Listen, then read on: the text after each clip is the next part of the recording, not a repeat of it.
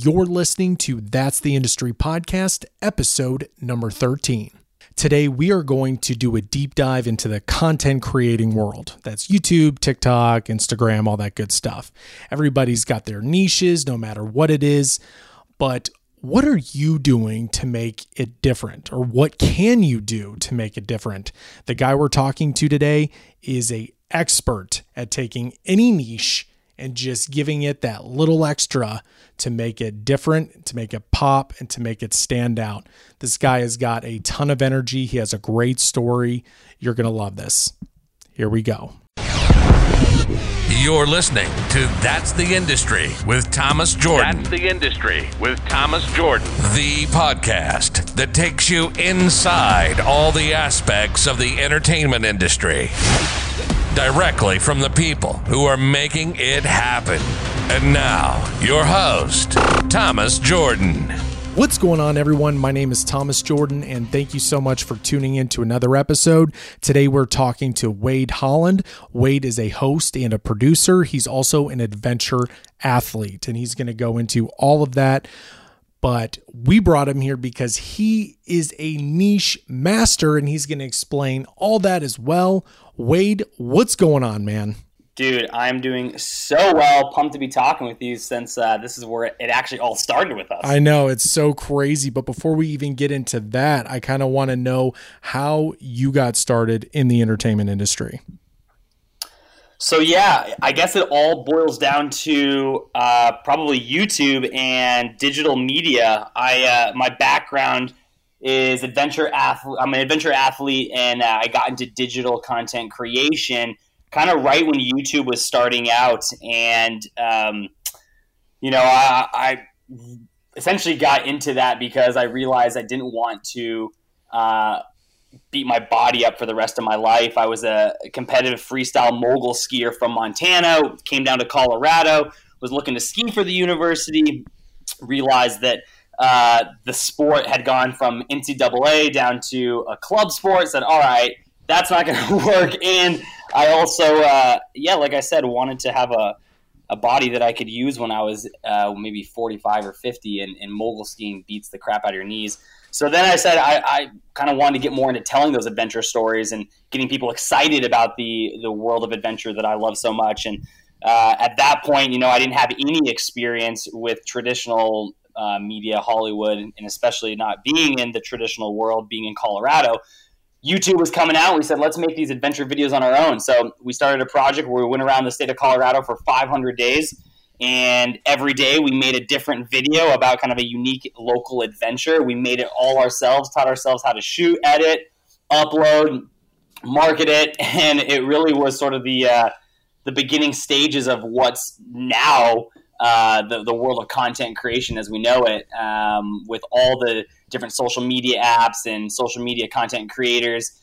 So it was a it, you know it was a cool way to jump into it because it got me doing what I love, which is uh, getting people excited about the world of outdoor adventure and um, and yeah, it, it, really just propelled me into uh, the profession that I'm doing now, and here we are talking and and that's what I love is because you didn't go the traditional route. Like the, I went the traditional route. I had to figure out how to get to LA, how to get into entertainment news, and the way I did it was I did a bunch of research on you know other people who are hosting those type of shows and they all said that they were in broadcast news for four plus years so i was like well guess i got to do that take my licks learn as much as i can network go to la boom there we go, which is exactly what I did. But I mean, your way, I'm not going to lie, a little jealous. Sounds a lot more fun than what I was doing. Yeah, I mean, the thing with what I was doing, I'll be honest, I didn't really know what I was doing. I think with what we were doing at that time, um, it was sort of the resources we had available to us. And I got to give my, my business partner at the time, he's just a, a very uh, savvy marketing individual, and he saw that there was uh, this thing YouTube that was starting to, to you know get some attention. At that point, you know things like I mean Instagram, uh, certainly TikTok, none of that stuff existed. It was pretty much like Twi- Facebook was still relatively new, for God's sake. So it was, you know, Facebook, Twitter, YouTube, and he thought, well, you know, this is a, a unique platform. It's free to use.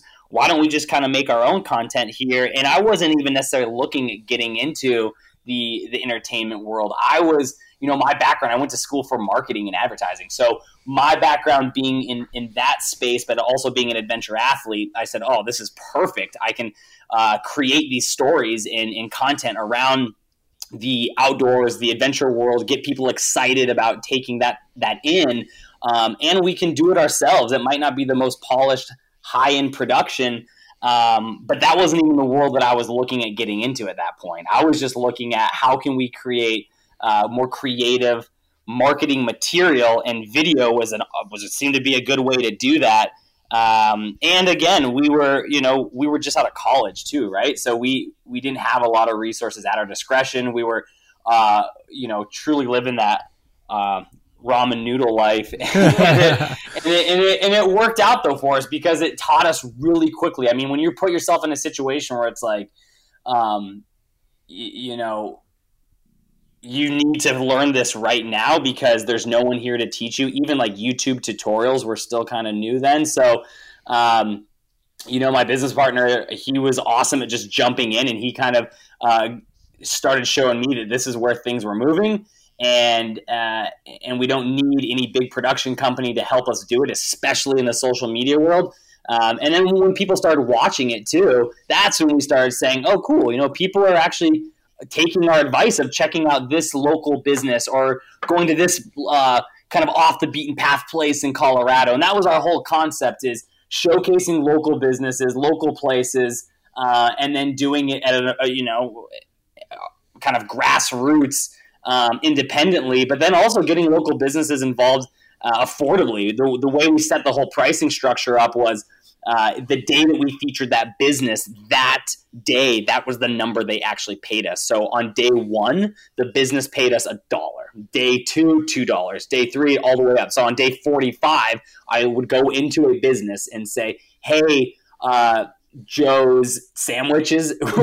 Would you give me $45? We're going to make you a, a, three minute video talking about your business but we're not going to do it in the traditional advertisement way we're going to do a fun adventure at your at your local sandwich shop whether it's an eating contest whether it's me delivering uh, you know foot long sandwiches on bicycle around the city just kind of fun things that we could do with their sandwiches uh, for $45 or whatever the day number was so it was a way that we saw local businesses saying all right we can't afford you know, a local business isn't going to be able to afford a, a ten thousand dollar production. Most of them aren't doing that. Um, you know, a lot of them are saying, how can how can we get the most bang for our buck? The hardest thing at that time was a lot of people didn't know what this was. They we didn't even know exactly what we were doing. We, we I mean we did a little bit, but again, it was so new that we didn't know where it was going. We just knew that it was a, a more uh, untapped area for businesses to advertise. And and it was fun. I mean, frankly, I just had a we both had so much fun doing that because we were doing these kind of zany, wild adventures every day. And when people started watching it, local businesses were super stoked. They said, "This is great," you know, for for $107 i got this video that's amassing all these views and people are talking about it so it, it was kind of the early phases of like that um, you know honestly like the social influence or the social currency that's attached to uh, business's brand. So it was it was an awesome project, man, and and, um, and the pricing model, like I said, uh, helped us too because who's going to pay a 22 year old? Um, now I think there's just more. There's it's more credible. So if, if a 22 year old has millions of followers, they could probably uh, do a lot more with that. But it, it, when we were doing this, we were just out of college, and so coming to a business saying, "Hey, can you give us you know $61 to make this video that we're going to do they were still kind of skeptical because it, it didn't have the reputation that it does now uh, social media i'm referring to. So so yeah it was it was a it was a little bit of a hurdle but it was still more affordable than a lot of the more even like newspaper. You know at that point businesses were still looking at like the traditional uh, way more traditional. So they said well 61 bucks for a, this unique video these college kids are, are going to make for me, or I pay you know a few hundred bucks to go in this newspaper. What the heck? Let's try it. Uh, and so it was it got us a lot of content. By a 100 day a 100, we had a 100 videos and we could show you know proof of concept take a look at these other videos we did and it had results for the businesses and that whole project over 500 days sparked my entire interest in the world of digital marketing digital video uh, and just getting creative with with telling stories and uh, creating content man even thinking about it now and listening to it it's still to me just like absolute genius. Like it's creative. I mean, it, the the cost of entry is so low. The fact that like I love everything about it. The fact that you had to basically learn how to shoot, write, edit, market, and like you said, it was you were doing what everybody's doing now years before. So I love that. And I know good things don't last forever. So, what ended up happening with this concept? Yeah, that's a, it's a good question. So, really, after the 500 days, um, it's I don't want to say it's a sore subject because it's not a sore subject, but I definitely have some, I think, regrets on what I could have, what we could have done with it in hindsight. Um, ultimately, after the 500 days, you know, at that point we had um, a plethora of brands that we had worked with. We had even the the um, you know state of Colorado tourism we were working with. So we had a, a, a bunch of tourism partners and, and products and whatnot. It was awesome. But where it went from there was ultimately how do we proceed after 500 days? Because it was kind of a you know, it was, it was, it was, a timeline. After 500 days, that was the project. That's what we were pitching. We were saying, we're going to do this for 500 days. Now, were at a point of saying, do we do another 500 days and go to California for 500 days? Do we go to Montana for 500 days? Do we keep this brand as what it is? Um, you know, again, uh, we didn't fully know where this was going, what the trends were going to be with digital media. Um, and especially looking back at it now, I'm just kicking myself in the butt because it's like, oh my God, we were, we definitely were way ahead of the curve with what we were doing. Um, we had some interest from a local, uh, from an advertising agency out in Colorado that said, Hey, we see what you guys are doing with digital video. This is really cool. We want to pull you on as our marketing arm. Uh, my business partner at the time also his his interests and my interests were a little bit different. He wanted to take what we had done and morph it more really traditional, make it more uh, advertising agency. We both came from kind of marketing advertising backgrounds. Um, I really uh, still to this day align more with some of the grassroots stuff. I think that's where so many cool things start, and and and, and my whole thing is keeping it, trying to keep it uh, as original and and authentic grassroots feel that's what people love to see. And i think that's why we we did so well for 500 days is people saw these weren't these really weren't marketing videos we were making. They were entertainment videos that had a marketing play. So that's where my interest was. His interest was a little bit more like i said traditional advertising. He wanted to morph it into a uh, uh, just more of a, a, kind of an ad agency in some way. And once a local agency in Colorado had interest with it and said, "Hey, we want to essentially pick you guys up, pull you on to our team." Um, buy out what you, the audience you have right now, and then pull you on as uh, the kind of digital video arm of our company. Um, and I was doing all the sales for the the Adventures 500. So I was the one out on the ground talking to businesses. So we had a proof of concept that we could get, you know, between uh, Ryan was my business partner, between he and I, uh, we could create an audience, we could get brands involved. So they wanted to pull that on and then continue that same model. The problem is once we moved more, uh, once we morphed into their agency, it became just more marketing videos. So the exact thing that I think sold these videos from the start kind of kind of ended because then the videos were, were frankly just marketing videos we were doing for a marketing advertising agency. And the audience and people saw that right away. And you know you can sniff that out pretty quickly. Yep. and, and, and, the, and the concept became different. It wasn't 500 it wasn't hey the adventurous 500 because people were tuning in to see oh they're on day 345 like what are they going to do tomorrow? It was so much content so um, in such a short amount of time. I mean, in a year and a half, we had 500 videos. So people were were very engaged. But once the 500 timeline ended, then it just became oh these these are other marketing video marketers just putting out content um, without a, a, story or without that why behind it. Um, so ultimately, yeah, as a, a, you know, moving into I guess more on like a a, a, professional job we had after that. You know, my parents were excited about it at the time because they're like, "Wow, this is great! You started this uh, kind of grassroots marketing thing." And at that time too, my parents had no idea what this digital video stuff was. Really, like I, I think the older generation was like, "What are you guys really doing? Where is this going to go?" Because you know, if we didn't have the foresight of you know what the digital video realm was going to turn into. Certainly the older generations didn't and so or at least i don't want to generalize that but a lot of people in that realm i think were uh, just trying to figure out what was happening. So once we moved into that um, it was it was I don't know I don't want to look at it negatively because it was a win in the sense hey man look what we accomplished and now we kind of graduated to this next level and that's all great but I ultimately was not number one happy with uh, my work. You know what we were doing. That wasn't where my passion was at. I realized. I think it took uh, uh, an event or a move like that to happen for me to realize that this isn't what I'm passionate about. I'm passionate about like truly creating on the ground content creation, um, and and getting into a more like you know traditional job, if you will that was probably one of the first times that I said, okay, I don't think this is the route for me. I don't think this is for me. And um, interestingly enough, when I was kind of going through all that, because I worked at this agency uh, for probably I don't even know, maybe a year or less, six months to a year. But in that time frame, that's when I got casted to be on this adventure reality TV show on TNT.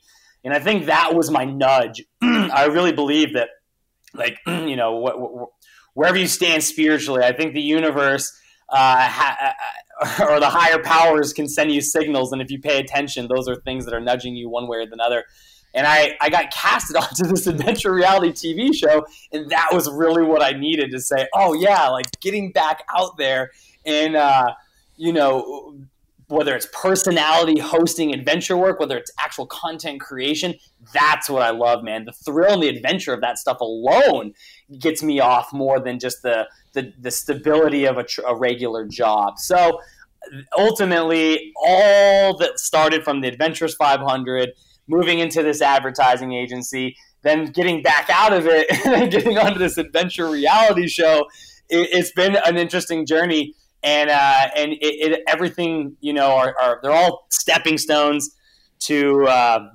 to your whole your whole story, and and um, it's led us to meeting you right now, Thomas. So it's it's pretty it's pretty crazy. It is crazy because and I can tell because I think whether it's you or anybody who's in the entertainment industry or any industry for that matter, I feel like because I'm right there with you, like as far as from a spiritual aspect like everything kind of happens for a reason and it took a long time to realize that. And even what you're saying cuz like I know like it's there like I'm bitter about Los Angeles. Like I know you're kind of bitter about or bitter just you know like eh about how you know things went down with like the YouTube channel and things like that. And it's just like we get caught up on it but it's like it like you just said that what happened with the YouTube channel because you so you sold it, right? You ended up selling it.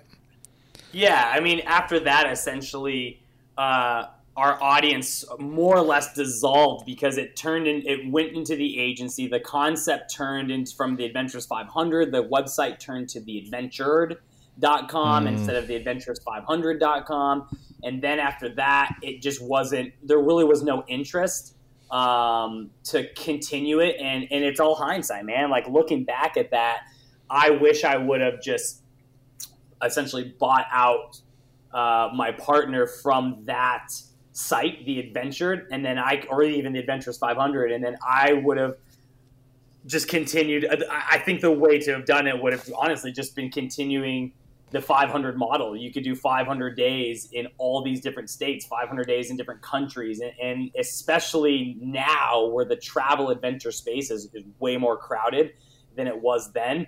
That would have just been a great way to further carve out the adventure travel niche. When at that time, most of the stuff you were seeing was like Travel Channel, Discovery Channel, but there wasn't a whole lot carved out in a in a, a more unique way on the digital stuff. You know, you you you started to see some of these travel vloggers, but a real model or a series that we had developed that really didn't exist then. And so looking back at it, that's the only reason I, I kind of kick myself in the butt of being like, gosh dang man, I wish I would have seen where things were moving or had the foresight to say, just keep doing this, keep doing this. It's going to lead to where the industry will start moving. Uh, but I just I just didn't, you know, and and I think my, my business partner had a little bit of that insight, but our goals weren't the same. He wanted to move it into a more traditional space because he wanted, you know, his goal was he wanted to work in uh, traditional advertising. And so once there was an advertising agency actually interested in picking it up, then we instant, instantly it was more for him to say, this is the opportunity we've been waiting for. And at, at the same time, when you're 22 or 23, man, you're you're just excited that you're getting that kind of attention and you're seeing some early success. That was awesome. Um, it's just, you know, I, I, think it was very premature on what the success could have been if we would just would have continued to do it independently. Um, and you hear about those stories in other in other fields, man. You know, like you know, even someone I'm a fan of Macklemore. Look at look at him, man. He was doing it grassroots for so long, and he he continued to do it grassroots and didn't sign with a major label. He just did it indie and put it out himself, and now he and then he became one of the biggest, you know, our artists in, in, in general, not even just in hip hop and rap. So I don't know. I, I, I, sometimes have regrets. I you can talk to my girlfriend Abby about it because she some from time to time I'll go off. But at the end of the day, man, you you can't do that, and I have to pull myself back and say, hey there really is no serious loss here, man. You know, it taught me so much and it really redirected my passion. It showed me when we were doing the Adventures 500, I was just trying to figure out what it is that I'm passionate about and I want to do for a career and with my profession. I was I was just out of college and so many college kids I know are like, what do I do next? Where do I go? Mm-hmm. I was fortunate enough to be in a position where I was kind of learning that through it was almost like a, uh, a real life internship, if you will, you know. And, Except you were getting paid and getting to work with brands. Like I said before, that's what like everybody wanted to do. You guys were crushing it.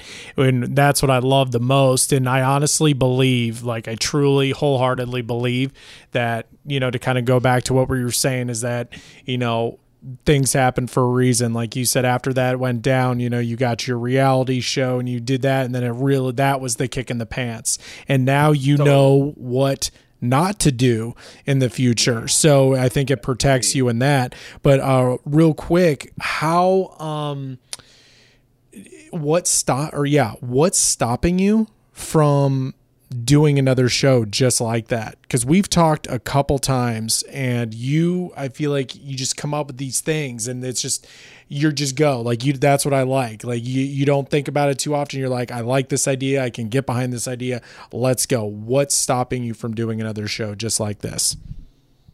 It's a good question. I, I think right now is time. That concept i think is still viable. And i would love to maybe you know at like a at a 10 year anniversary, which I guess is probably coming up really soon. maybe it's like the next year.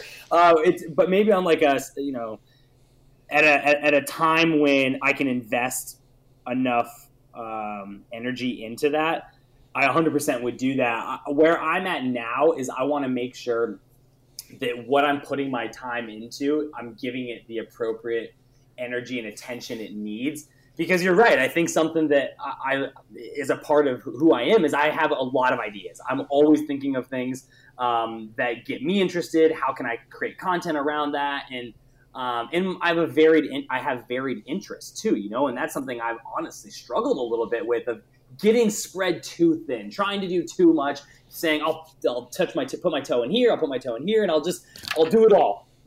But unfortunately, what I've seen is that has been a little bit of uh, a struggle for me because then I, I, don't allow any of it to truly manifest or or develop in an appropriate way. So with the Adventurous 500, yeah, man, I, I, would love to do something like that again. There's no reason why that can't happen in a couple years, or, or I don't know what the timeline is, but that, that's not going anywhere. I think, um, I think especially right now with you know having kind of a unique story or a unique angle in what you're doing is obviously more important than ever.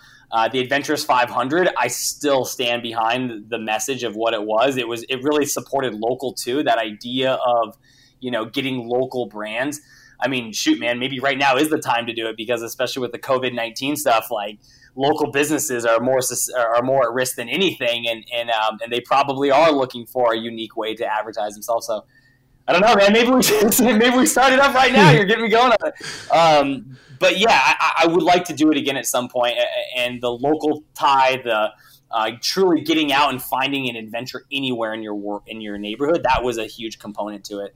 And I still stand behind that. I don't think you have to go climb Mount Everest to have an adventure. I think you can you find the a, a unique angle in your or a unique adventure in your in your neighborhood, a person, a place, a thing, an activity. There's always kind of cool ways and fun ways of doing stuff that you weren't thinking about it before. So I, I think the Adventure 500 can resurface again. Um, but like I said, I just want to make sure I have a handful of other um, kind of series and and developed concepts that I'm already working on, and I want to really give those a strong push first before I just add anything else to the plate. No, I totally, I totally get it, and I think everybody gets caught in that.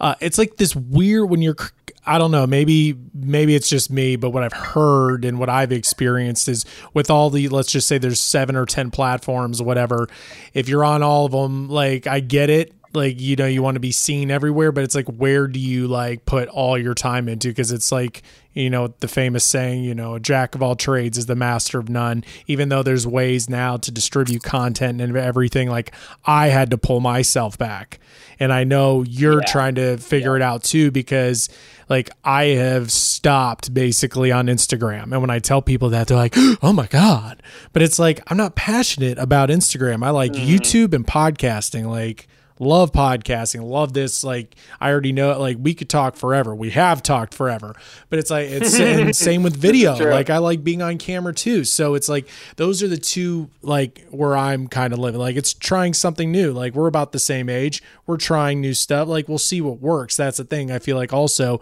we're in a damn hurry to get this done, and but there's like millions of reasons for that too. But I kind of like you said, you've got to figure out what you want to do. You've got to kind of like go with it and just see what happens. And to be honest with you, I just came up with an idea like as we were kind of like bouncing ideas off as far as like a little show idea. I just came up with one. We'll have to talk about that off can or off podcast because it kind of ties into your old show and maybe a new show. So like I'd be curious to your thoughts, but we'll we'll have to chat about that later.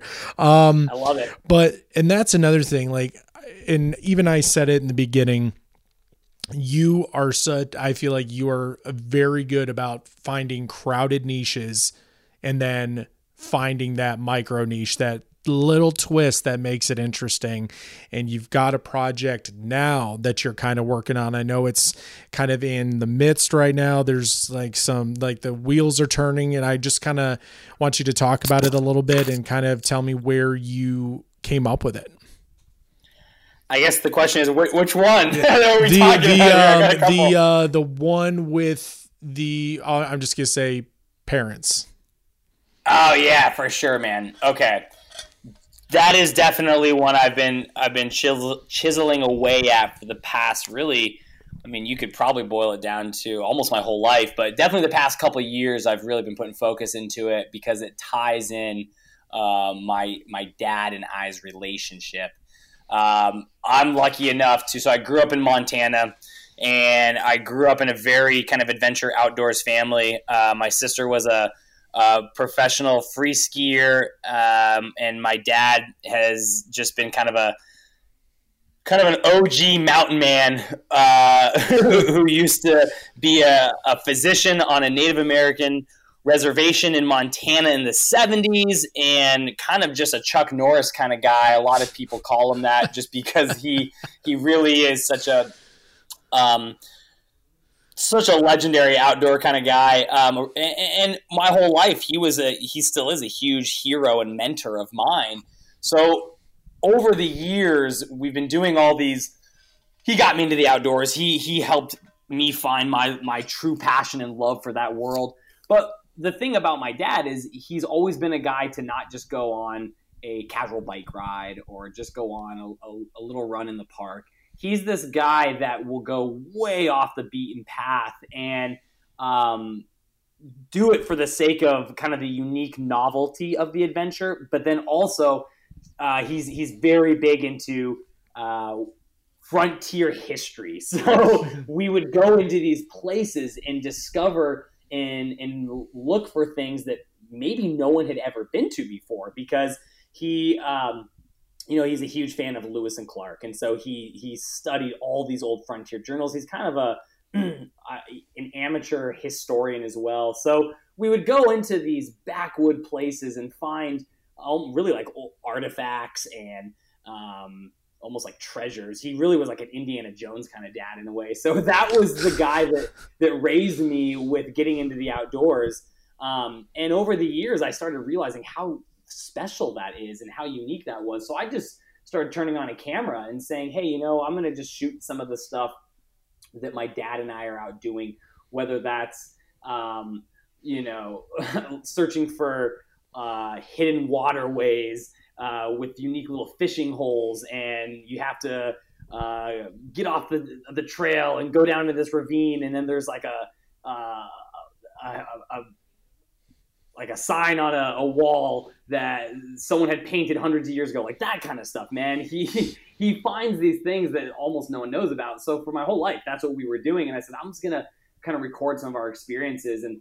Um, you know, really crudely put together a, a couple videos, put it out there, and it was really cool to see people's response to that stuff and say, "Hey, this is a very unique relationship that you and your dad have." And it took that for me to realize this is a unique relationship, and more than that, how special is it that uh, you know this kind of relationship exists with a, a father and a son, a father and a daughter, and it really made me say, I want to show more of that, and I, I don't want to ask people out there, hey, is there are there other people that have relationships like this?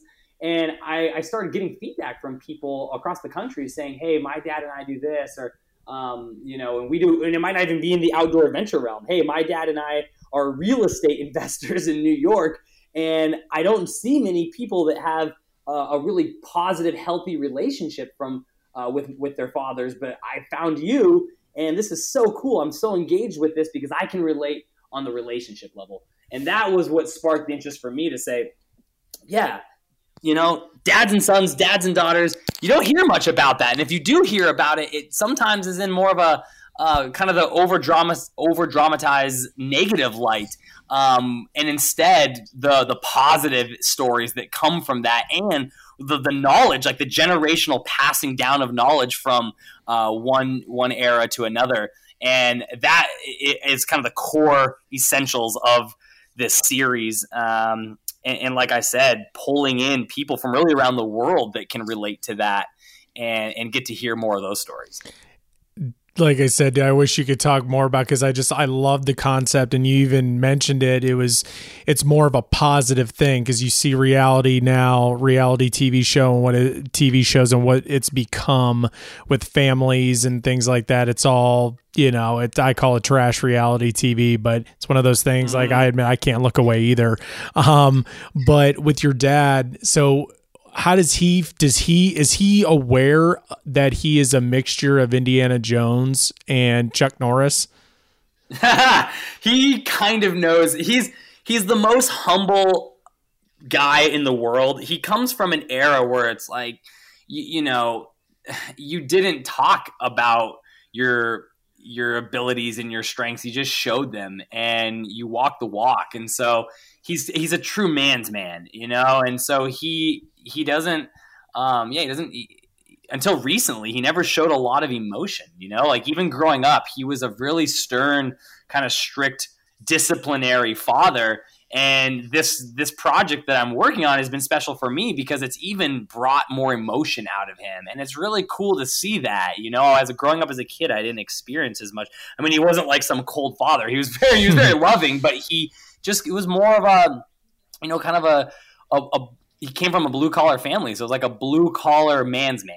If you can envision that kind of guy, they don't show a lot of emotion, and um, you know, he just was a, a super um, you know, legendary outdoors guy who had a lot of, uh, you know, he's very gritty, but he never talked about that. He just went out and did it. And and the friends I had growing up, they knew. They said, "Wow, your dad is." Unreal. Like, who is this guy, man? He's he's kind of just a a, a local. He's almost like a folklore folklore hero, if you will. and and the funny thing about it is that's like those are his passions. You know, his passions are those guys from the 1800s, the mountain men. Um, like if you remember the the movie The Revenant with Leonardo DiCaprio, yep. um, that character that Leonardo DiCaprio plays, Hugh Glass. That I learned about Hugh Glass when I was eight years old, man, because my dad was telling me all these mountain man stories and folklore heroes of that time, and he he I think looked up to those guys. I think my dad is almost maybe born in the wrong era. Like he if he could have, he probably would have been born in the like frontier uh, late 1800s era because he just loved the stories and grit that those guys had to uh, survive and, and make it in harsh conditions and the elements. And so it's just funny because when that movie, The Revenant, came out, I said, "Oh yeah, I know all about this guy. Like my dad has taken me to some of those sites, and I know about that stuff." And I think the older I got, the more I appreciated him for such a uh, just a special, uh, unique character. And I don't know anyone else in the world that's like him. Um, but even more than that, you know, the, the he's a really good father. He's a good dad. He's a good husband. He's a good man.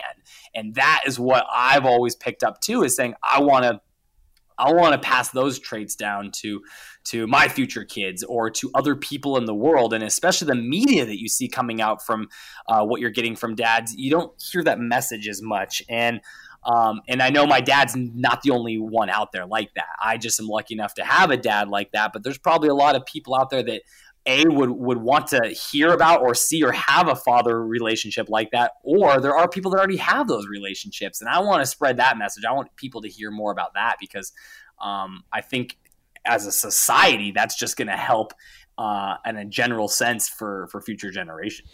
No i, I agree 100% more positivity for sure. Out of all the episodes that you guys have shot and everything like that what would you say the most special moment you guys have shared is so far? Yeah, that's uh, that's actually a really tough question because there's so many places and things he's taken me to that have tied into his own history. I think the things that tap into um, that tap into our family history and are things that uh, are a part of his own story are really cool for me because then it it gives me a glimpse into who he was before I was even in the picture. So we did a we actually did a feature, um, and this one was cool because we we did have um, some other people involved. The the folks over at Matador Network and Travel Nevada got behind the the story, and it was all about retracing some of the original steps of where my mom and dad met, and then uh, more than that of that location where they met, which was in Nevada in the 70s. A hundred years before that, in the 1870s, our great great grandparents were silver miners, and that's where a lot of our family history ties into. And so it was really cool to step back into uh, again, kind of the old west, which is 100% what was what my dad loves. So we learned a little bit about the unique mining history out in Virginia City, Nevada, and how our relatives played a part in that story. But then also out in the 1970s, where uh, he met my mom in a little bit of his uh, explorations in uh, in that part of the world during that time. So we literally retraced, and we had all these old photographs. Um, they, they had when when they were out there. And then we went to those exact locations and kind of took new photos which was sort of a fun comparative you know side by side. Um, and then just learned a little bit about you know how he met my mom and how that story developed. And it was cool to um, put myself try to put myself in his shoes because that is a time if i could if i could you know if you could step back in time and, and see an event I, I, really would love to see like the first encounter that my mom and dad had and what he said to her. Uh, i hear some stories but it'd be really cool to see that. So you know going back and and trying to uh, bring that to life as much as i could for my own sake that was that was really cool. And uh, it was fun to to see other people kind of find an interest. You know, we at the, the, the very end of that episode, we flew my mom out to surprise him at this at this bar. She used to be a, a bartender out uh, in the 1970s in, in Reno, Nevada. So we flew my mom out to surprise him. And at the very last scene, you know, he was reflecting on the whole trip and didn't know, you know, that she was there. And then she came out of the back of the bar served us drinks, and, he definitely got really emotional. And that's when he kind of lost it and was like, "Oh my goodness, this is it's all connecting the dots now." And that was really cool to see that. You know, for me, it was it was definitely one of the more special moments. That's awesome. And did you just that kid? Did you get that on camera? like, oh, definitely, okay. definitely. I'll, I'll it was, it, we got it on camera, and that was the nice thing. You know, I'm, I'm super grateful, and shout out to Matador and Travel Nevada because they helped that come. They helped make that come to life. And and if it was just me, you know, when I was shooting some of these original dad ventures uh, of just me shooting it, it was literally just with like a GoPro. I'd be out doing this stuff, shooting my dad and I, or um, you know, just sort of the uh, the cheap camera that I was working with at the time, or it was a buddy that I pulled on, and then he took one of my cameras to shoot it. But it was super, uh, you know, low profile. There's no way I could have shot the piece I'm telling you now that when we brought my mom out to surprise him in Nevada. Like, there's no way I could have done that on my own. So the fact that we had um, a little bit more production involved in it, it was it allowed us to capture those epic moments of surprise and um, and and allowed us to to kind of tap into all those special places uh, and, and, capture those moments appropriately. So it was it was awesome, man. That was that was one. It's out there, so you can go on online and find it. I'm sure if you just go to YouTube um, and type in Dad Ventures, it's probably one of the first things that comes up, or, or just like Dad Ventures Nevada. Um, it's out there. It's on Matador's, I think, online too. So yeah, it's there. You can see it all. Yeah, we'll put it in the uh, description for sure. And that's kind of what I wanted to talk about too. Um, was you like not only are you a master at finding a niche and just finding that little crevice of like how to make it that much different, especially with all the noise out there. You're actually getting paid by brands to do such things. And I just kind of want to know what your process is when now when you're approaching brands to do paid video content? Yeah, I, always like to kind of scan the landscape, see what's out there. I, I consume a, a, pretty good amount of content too, and I think that's important because then it gives you an idea of like what's out there, what's being done, and then I, I think for me, I'm always looking at you know what would um, a what would I like to see, which can be a problem at times because there's other times I have to realize, okay, it, just because this is what I want to see, maybe it's too niche and too weird for people to actually want to watch it.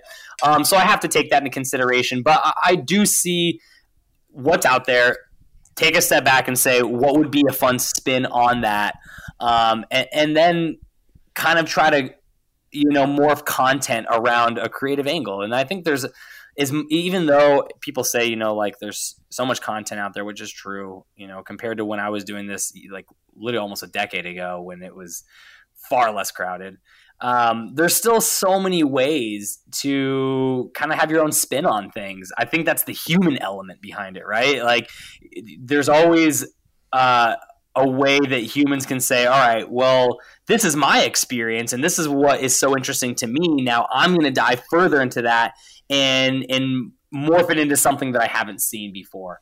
Um, and that's always been an approach, kind of a, of uh, of everything that I've done. Because number one, I, I, I think that's just more interesting. Period. I mean, you want to create content that that is not just run of the mill, the same stuff you see over and over again. Um, sometimes that doesn't work out because it's just like it doesn't hit. People are like, "What is that? Well, that was kind of bizarre or random, or like it did, it just didn't connect." So it's a lot of trial and error too. But I think if you keep doing that, you're eventually going to find something that. Uh, that really does hit and say, oh, that's a, a unique take that I haven't seen before. Um, and with brands, I think it's important to look at like number one approaching the right kind of brand. You know if you approach a brand that it's such a outlandish kind of zany concept but that's just not what they're about well they're for sure going to be like that's not proven. It's it's a little too risky for us. So look for what these brands are currently doing and then maybe take it a couple notches past that, not take it to a 10 for them. Um, for me, a lot of the stuff that I do is a little bit more zany and playful and silly at times. And so a, a lot of the brands I have worked with have that component a part of them so it's less of a stretch for me to approach them and say hey here's an idea and they can get behind it quicker um, so i think it's important yeah to see what's already out there what the brand is uh, is stands behind is what's part of their uh, part of their message and then craft your own i think everyone has kind of their unique angle right? And figure out what that is and that takes time. I'm still trying to chisel away and dive into like what is it that makes my stuff so different and so unique um, in a space that's already pretty crowded. Uh, and it, it, yeah it's it's a process. Um, and the more you chisel away at it i think the better you get. So yeah over the past year i don't know jesus i guess 10 years i've been kind of figuring out more and more of what it is that is uh, my strong suits. Have you figured out where your zone of genius and your strong sh- strong suits come? Like for me, I've gotten a little bit more self aware, and for whatever reason, if I'm on a treadmill or I'm on a walk, that's where my brain, or if I'm driving, that's where my brain just starts to go a million miles an hour, and I'm coming up with like concepts for stuff that I haven't thought about in years.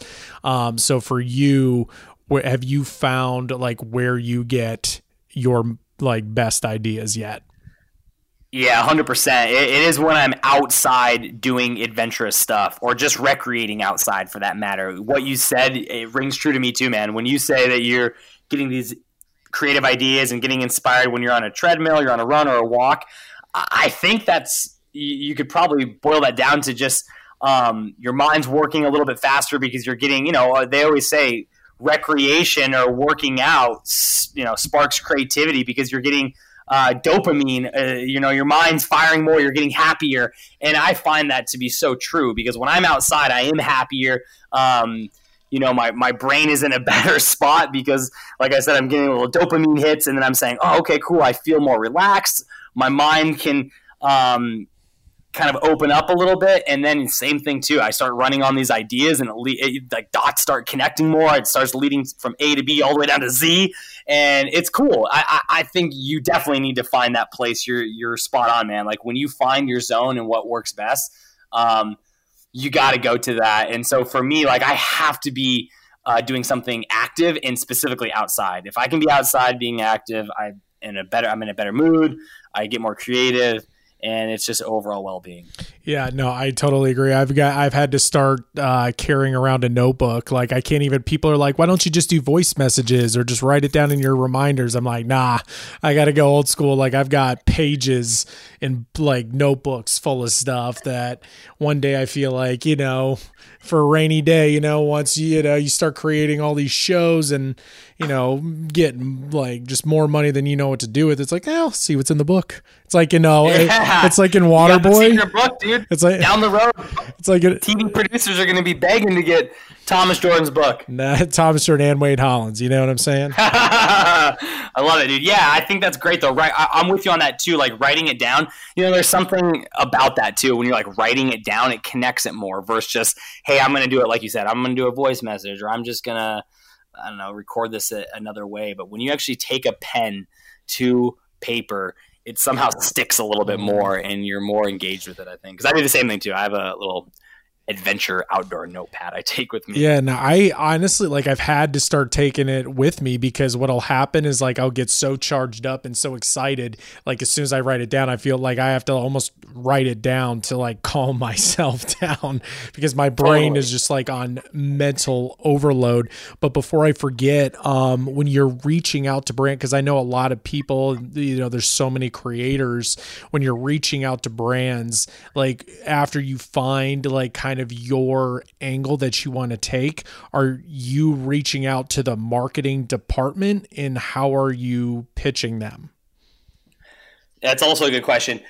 You definitely want to, of course, find the decision makers, and you want to find the people. You want to find the people that are going to be open to hearing you out. Um, I think the beauty with today's world is so much of that information is just available and it's out there. Sometimes you can just, you know, go right onto Instagram, send you can DM them. I mean, Gary Vaynerchuk talks about that all the time, right? Like if you send a hundred DMs out, you may get one person or no people to respond to you, but you're not going to know if you don't try. So I, I would say um, be weary of just blasting. First, find if you can, try to find the person, like you said, the marketing directors, people in marketing with that organization, whether that's on LinkedIn. Um, you could even do a simple Google search and type in, you know, marketing director for this brand. Sometimes the email will actually come up. Um, but a lot of times too if you can't find it just go to their social media page reach out sometimes i've done that before you know uh, sometimes it, it doesn't work but there's other times where a brand is paying attention and they'll see the message they'll look at what you're doing and if they like it i've had brands reach back out to me and say hey we love what you're doing. This is cool. Uh, let's set up a time to talk. Here's an email or a phone number and let's connect that way. So I think the the number one thing is just start reaching out because the worst thing you can do is not do it at all and just wait for people to come to you because that's just not going to happen.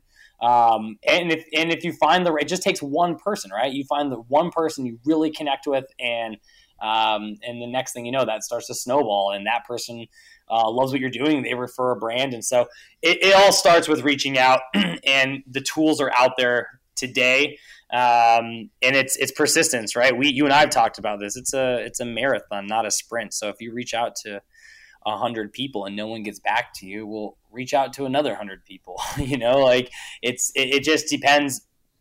You know how persistent and in and passionate you are about doing it, because I think that's the uh, that's the gatekeeper that a lot of people get frustrated with. Is all right, well, and I still do too. You know, I'll reach out to people not hear anything, and uh, that's just part of the that's part of the process. You know, uh, I, I, it is it is the long term and not the short term, and um, yeah, and it, it, it takes time.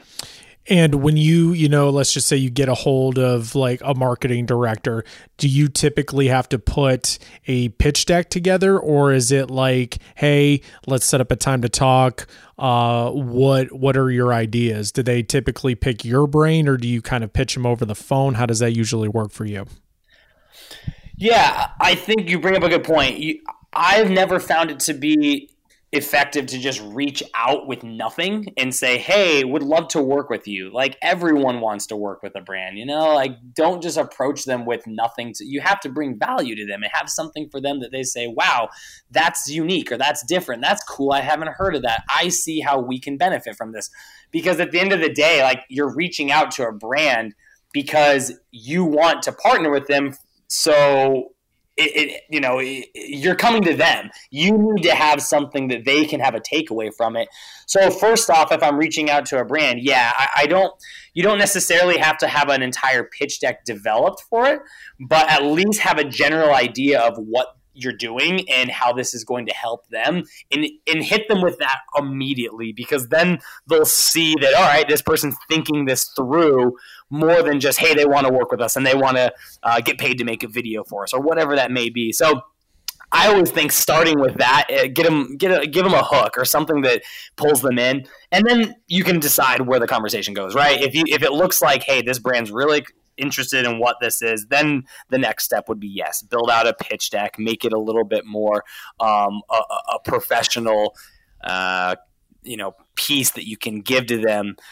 But I, you can start with a pitch deck, but I think you it might be a little premature because you want to see if the brand is engaged with you, what you you're doing, who what your brand is, what you bring to the table, and then you can kind of get to the next level and, um, and and build out the concept more with what that partnership may look like. And what happens? Like, okay, let's just say you're working with said company, they approve it, and you know they want to talk more how does it work with the uh, as far as the budget and getting actually getting paid to work with them?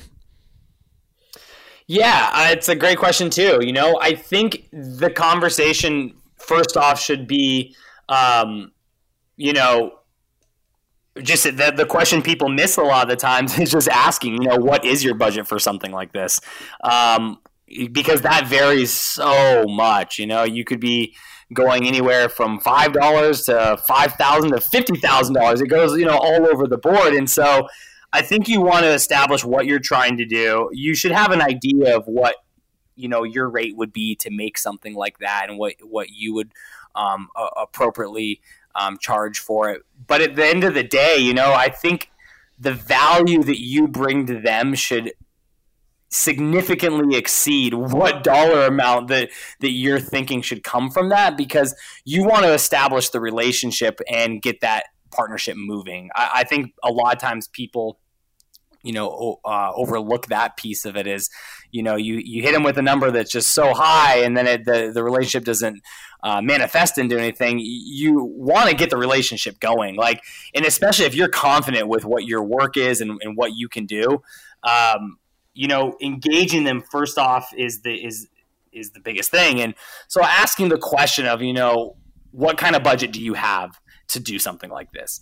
That's a question that just it's and it's always a um a tricky tricky thing because people say like oh I, you know it's hard to it is you know when you start talking money people get a little uh, tense up and they say okay I don't really know what I should ask am I just like you know throwing darts at a wall hopefully something hits you know just have a conversation and ask them and they'll say hey we um, that was something that I think I learned a long time ago. Of instead of just guessing and spending weeks and weeks and saying, "All right, well, I'm gonna try this number," and then they come back to me with a different number. Like, avoid that whole playing chicken thing and just ask. Say, "What could you do?" You know, have to see your work. Show, "Hey, here's an example of something that I've done. Here's what my idea would be." is this something you're interested in if it's a yes then okay cool we'd love to talk with you more about that what is what kind of budget does your does your marketing team or what marketing dollars could you put behind something like this and and see if it if it's if if it's totally you know not going to work because you guys are on just two different ends then that's just what it is but most of the time you'll find that if if a brand's interested in working with you because they believe in you and your content then um, there's usually a way you can make it work. And if you get the approval, let's just say, all right, uh, you know, Mr. Jordan, Mr. Holland, we, you know, we have a budget of 50 grand. Like that's, that's with that, that being said, we get the, we get the budget, we do a happy dance, probably a backflip because that's a lot of money. Um, double back yeah yeah. So what like how much of that would you say goes into like per- actually producing the actual content? And then how much you would get paid? How does how would you split that up? Yeah i think that's a piece that people uh, people across the board brands as well as the creators uh, undervalue is there's so much work that's going into you know the pre-production and, and development of what you're doing um, it's not just you're turning on a camera and you're pushing a record and then there's the video. Obviously there's the post production piece, but you know a lot of the development a lot of the development costs that, that go into it, you know, that has to be accounted for in the final budget. So if, if they give you a $50,000 budget, well, number one, you want to make sure that you're appropriately bringing that amount of value or, or more. You know, I always say that, like, um, under promise and, and over deliver. So if they're giving you, they say, hey, we would love to work with you, you know, we could put this amount of uh, dollar to a concept like this, then, you know, bring them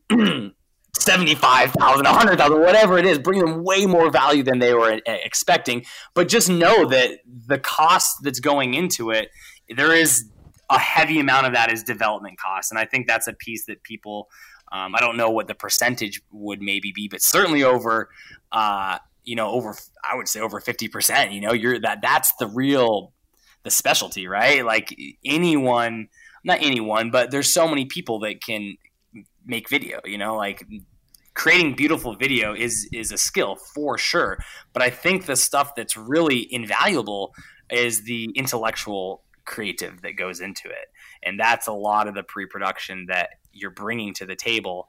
Um, and again, it depends project to project, right? Like if you're just shooting a, a video that is uh, hey, I'm just going to show your product in a very commercial style way, like if that's what th- that is, then there's naturally not going to be as much uh, upfront cost that's being developed into the pre-production. But if it's a full-on concept and more of a series where you're going to be doing all these different things that tie in different characters and it has more of a message, well, then yeah, that's that's that's more of a, a original novel concept, you know. Yeah, no, it's yeah, and it's so interesting. Yeah, it's you hit the nail on the head for sure. Um, and I want to be respectful of your time and everything. And I definitely appreciate you taking the time to, talk to us and my audience about everything. And I'm sure your audience will appreciate it too. Um, yeah, it's great, man. Thanks for having me on too. I appreciate it. Yeah. And one last question: If somebody came up to you and was like, "Wade, I love what you do. I've seen all your stuff on YouTube. I think you're great. I kind of I want to do what you do." What would be your one piece of advice to them? I would say start creating right now. like start making anything. You know, I think that's that's the benefit of you know now versus 20 years ago or even less you know 10 years ago i don't know it, then it was like hey i want to be making video i want to do that well there were more uh, there was more of a script that you had to go by to do that. Whether that's you have to move out to Los Angeles and then you have to um, work at this company and then you have to do this. It's nowadays. I mean, you know, you were telling me about this uh, guy in Montana on his ranch who's making this YouTube content and he's just crushing it. Crushing. And th- that shows you right there, like there's a there's an older gentleman in Montana who just apparently loves making content about being on a ranch, and that would never have been possible in the past. And and that's I think one of the strongest pieces of um, of advice is just start making it because you can do it. You don't need an expensive camera. You know, we're actually we're going to do a a little camp on this at one point. I, I, still think I would love to do that. Is just get more people to see that you don't need a twenty thousand dollar camera to make content. You can make amazing, beautiful content on your iPhone. You can, um, you know, you, you can pull a GoPro out. The GoPros now have amazing audio, so it's like you can literally shoot fully edited pieces on a GoPro. There's there's ways of making awesome content that doesn't require a huge barrier of entry. So first and foremost, just start making it and and I think understand why you're doing it. You know, why do you want to make content? If you are doing it because I just want to be a famous YouTuber, then I think you're starting you're setting yourself up for maybe failure. Like understand what it is that is making you want to be a, a creator and, and, and why you want to, you know, put the time and energy into doing it because then you'll uh, avoid maybe a lot of pitfalls down the road. And at the end of the day, like passion sells, man. If you're just excited about something, if you love uh, insects and you want to make uh, you know video content around insects. Uh, yes, start making content around insects and and and let your passion shine through. I think everyone needs to figure out again what's that why and what is that passion, and then start uh, building your content around that. That's uh, once again, that's just so right on so many levels. And real quick, and this is happening because you know you and I both have, I think, about the same years of experience. That I think a lot of people are even hesitant to pick up a camera. Besides, you know, the fear of being judged or what they'll friends say. It's that things are always evolving.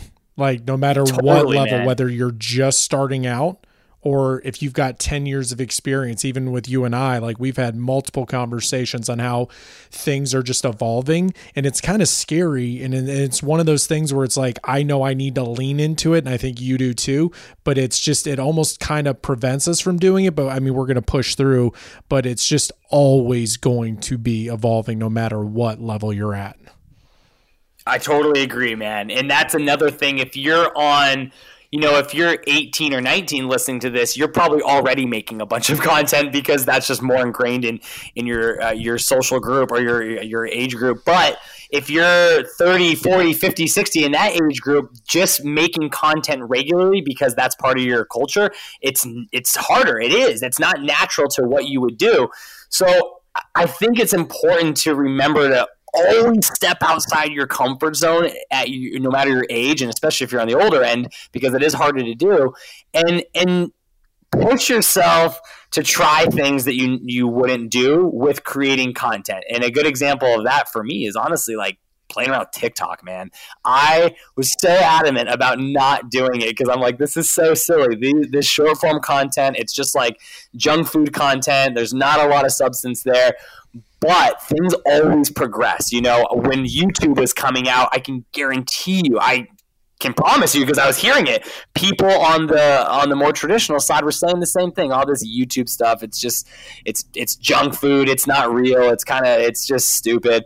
But now look at it. You know, YouTube held so much more weight. People are putting full on documentaries and high end production films on YouTube. So what I'm saying is take your bias out of it no matter your age and realize that the content space moves fast and be ready to adapt yourself with that. So if that means that hey, I would never make these, you know, 10 second little silly videos, well, realize that you can make it your own. You know, I started playing with TikTok now, and I'm not making like dance videos because that's not my thing. I don't really do just like dances, but it's a fun way for me. I, the more I start playing with it, I realize this is a fun way for me to showcase my personality and uh, and make some kind of fun little videos with adventure and have my own spin on it.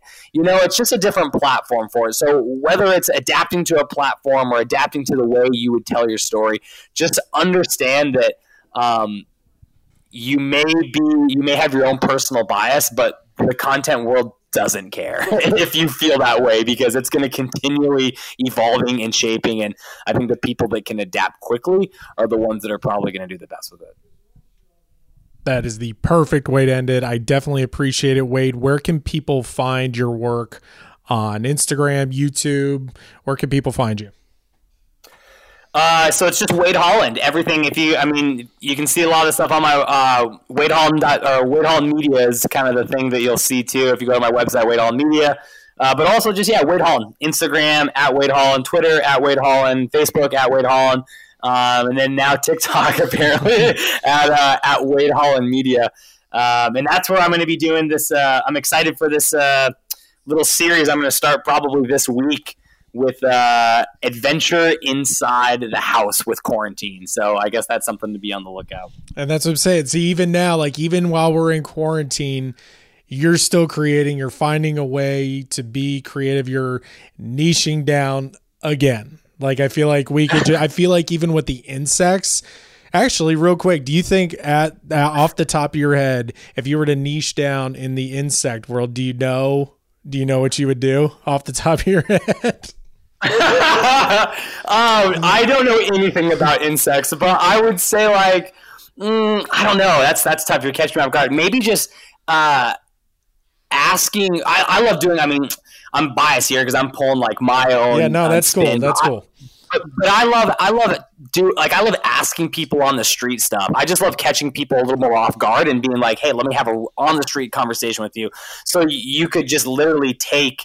Um, I mean, if you had the insect, you know those. I don't know what it's called, but like the um, almost like the diagrams where there's an insect laid yeah. out with like a little pin on it you could take that around and just almost like an on the street bit of asking people, do they know what this insect is? And I'm sure a lot of people wouldn't. So it'd be kind of funny to see people respond to crazy looking insects and see what they would think, what the name of them would be. Um, or just, yeah, like uh, getting people, I think it's always cool to get people involved in your world. So a lot of people probably aren't into the insect world, but if you go on the street or, or go to places to ask people, I mean, shoot, you could do it digitally now too, right? With all these Zoom meetings, like you could just Zoom meeting people and ask them what's the name of this insect, and literally put the like picture of that insect up on the screen, see what they have to say, or just make up funny names around the insect that sound. You know, there was a bit that I think Jimmy Kimmel did where he went to Coachella and just made up names of DJs and said, "Hey, have you heard that?" um, DJ Zagastaban is playing tonight, and then everyone you, you would find some people like, oh yeah, I'm so excited to see him, and it pointed out some of the ludicrous uh, and stupidity with it, but it was super hilarious. And like, yeah, dude, ask people funny names of insects and and see if they've heard of them. It I always like combining uh, a light-hearted and playfulness to content too. I think I think that sells well over just like really heavy content. Is is it it's harder for for people to get behind that at times. Not take for granted there's the world is always not playful and and fairies and butterflies. I get it, but I, I think having positivity always trumps negativity, man. Period. So uh, I think having that that element into it, um, you know, if you're asking people about insects, don't just belittle them and make fun of them. Just make it playful and fun and engage them in your world, um, whether it's insects or whether it's um, zany outdoor adventures or whether it's uh, custom automobiles, whatever it is, like you can find a way to uh, get people who aren't normally in that world, pull them into it. Yeah, and I mean, I can only imagine the type of reactions because you know I I hate bugs and like I'd freak out. So it's like you know if there was a, like an unveil thing, like I totally yeah exactly like you. There's so many there's just so many ways to go about it and like i said that's why i wanted to talk to you because like even just now ca- catching you off guard. Like I knew you'd be able to come up with something, but the whole point is even if like even if it was like a terrible thing, like who says it's terrible? We don't know. The market hasn't decided. Yeah, exactly. You know, we could be like that video sucks or that concept sucks. All right, let's just do one and see what happens. And like you know, we kind of even sandbag the production a little bit, and all of a sudden, boom, it goes viral. We're like, whoops. yeah. It's it's so true, dude. And that's something I've seen too. Is like the production side doesn't matter as much as it does. Again, there's always a need for beautifully shot content, high end cinematography, yes. But when you're talking online video, social media video, like the concept and the um, like the story or the the angle that you take with it is so much more important and, and you see that definitely go on tiktok for five seconds and you'll see that right away. You know, like the videos that do really well on that platform, they're all shot on their phone. Not all, but a lot of them are shot with just tools and devices that everyone has. It's just unique takes that they do on trending things or, um, you know, I, I, kind of have gotten a little more into TikTok recently because it is such a creative platform right now. A lot of people are having a burst of creativity that you wouldn't think that it would blow up, but like, dude, now it's, yeah, like these ideas are, are becoming trends on that platform. A lot of people don't know that that uh, that song "Old Town Road" with Lil Nas X that absolutely exploded this past year. You know, what I'm talking yep. about. That came from TikTok. That whole trend started on TikTok, and I think people don't realize that that song was made by a producer and an, uh, I guess a, a, a rap artist on TikTok around a trend. Can't remember the name of the trend, but it was like a the horse lasso trend or something, and it started to bubble and bubble and bubble on that platform, and then it popped off that platform and went into mainstream, and then Lil Nas X and uh, Old Town Road became just like huge, you know, huge. So it's it's interesting, man. I never would have thought that like you know I, I think a, a a large group of people in the country look at TikTok as just like pointless and silly. And I, I, was in that boat for a while. I'm like, oh, dude, this is stupid. Like, it's just meaningless junk food content. But I think there are creative things that are happening on that that evolve out of that platform and you see it with old town road and it's cool it's it's fun to see how little trends can start and turn into cultural wide uh, references and and things like that yep well, dude, I gotta, like I said, sorry, I, am talking no, no, no, no, no, you're good. No, I could keep going. I've already got like eight other questions to follow up, but we'll definitely have to do this again. But once again, thank you so much for your time, man. I seriously appreciate it. Absolutely, man. Thanks for having me on, and um, and hope to see you out in Los Angeles at some point. Absolutely, man. All right, that does it for today's episode. Thank you so much for listening. I really do appreciate it. And I would love your help. This podcast is brand new, so I need all the help I can get. If you would just subscribe to the podcast, leave a five star rating. I really, really would appreciate it. And last but not least, I got a little something for you. For the last 10 years, I have been writing, shooting, producing, editing my own video to get my dream job as an entertainment reporter in Los Angeles, interviewing the stars. Now, that might not be your dream, but if you are in this industry and you are in this field, you are going to need to learn how to write, shoot, and edit, produce your own content. And now I want to personally train you on these skills so you can create your own journey and make money while doing so. So, what I want you to do now is log onto Facebook and request to be in my private Facebook group on camera professionals. Once again, it is called On Camera Professionals. But wait, Thomas, I really like your stuff. I really want to learn from you, but I don't want to be on camera. Don't worry, I got you covered. In this group, I'm going to be doing a live training, so that means live tips and tricks. I'm going to do giveaways, freebies, and I'm also going to do personalized training. So, once again, log on to Facebook and type in on camera professionals, and I'll see you there.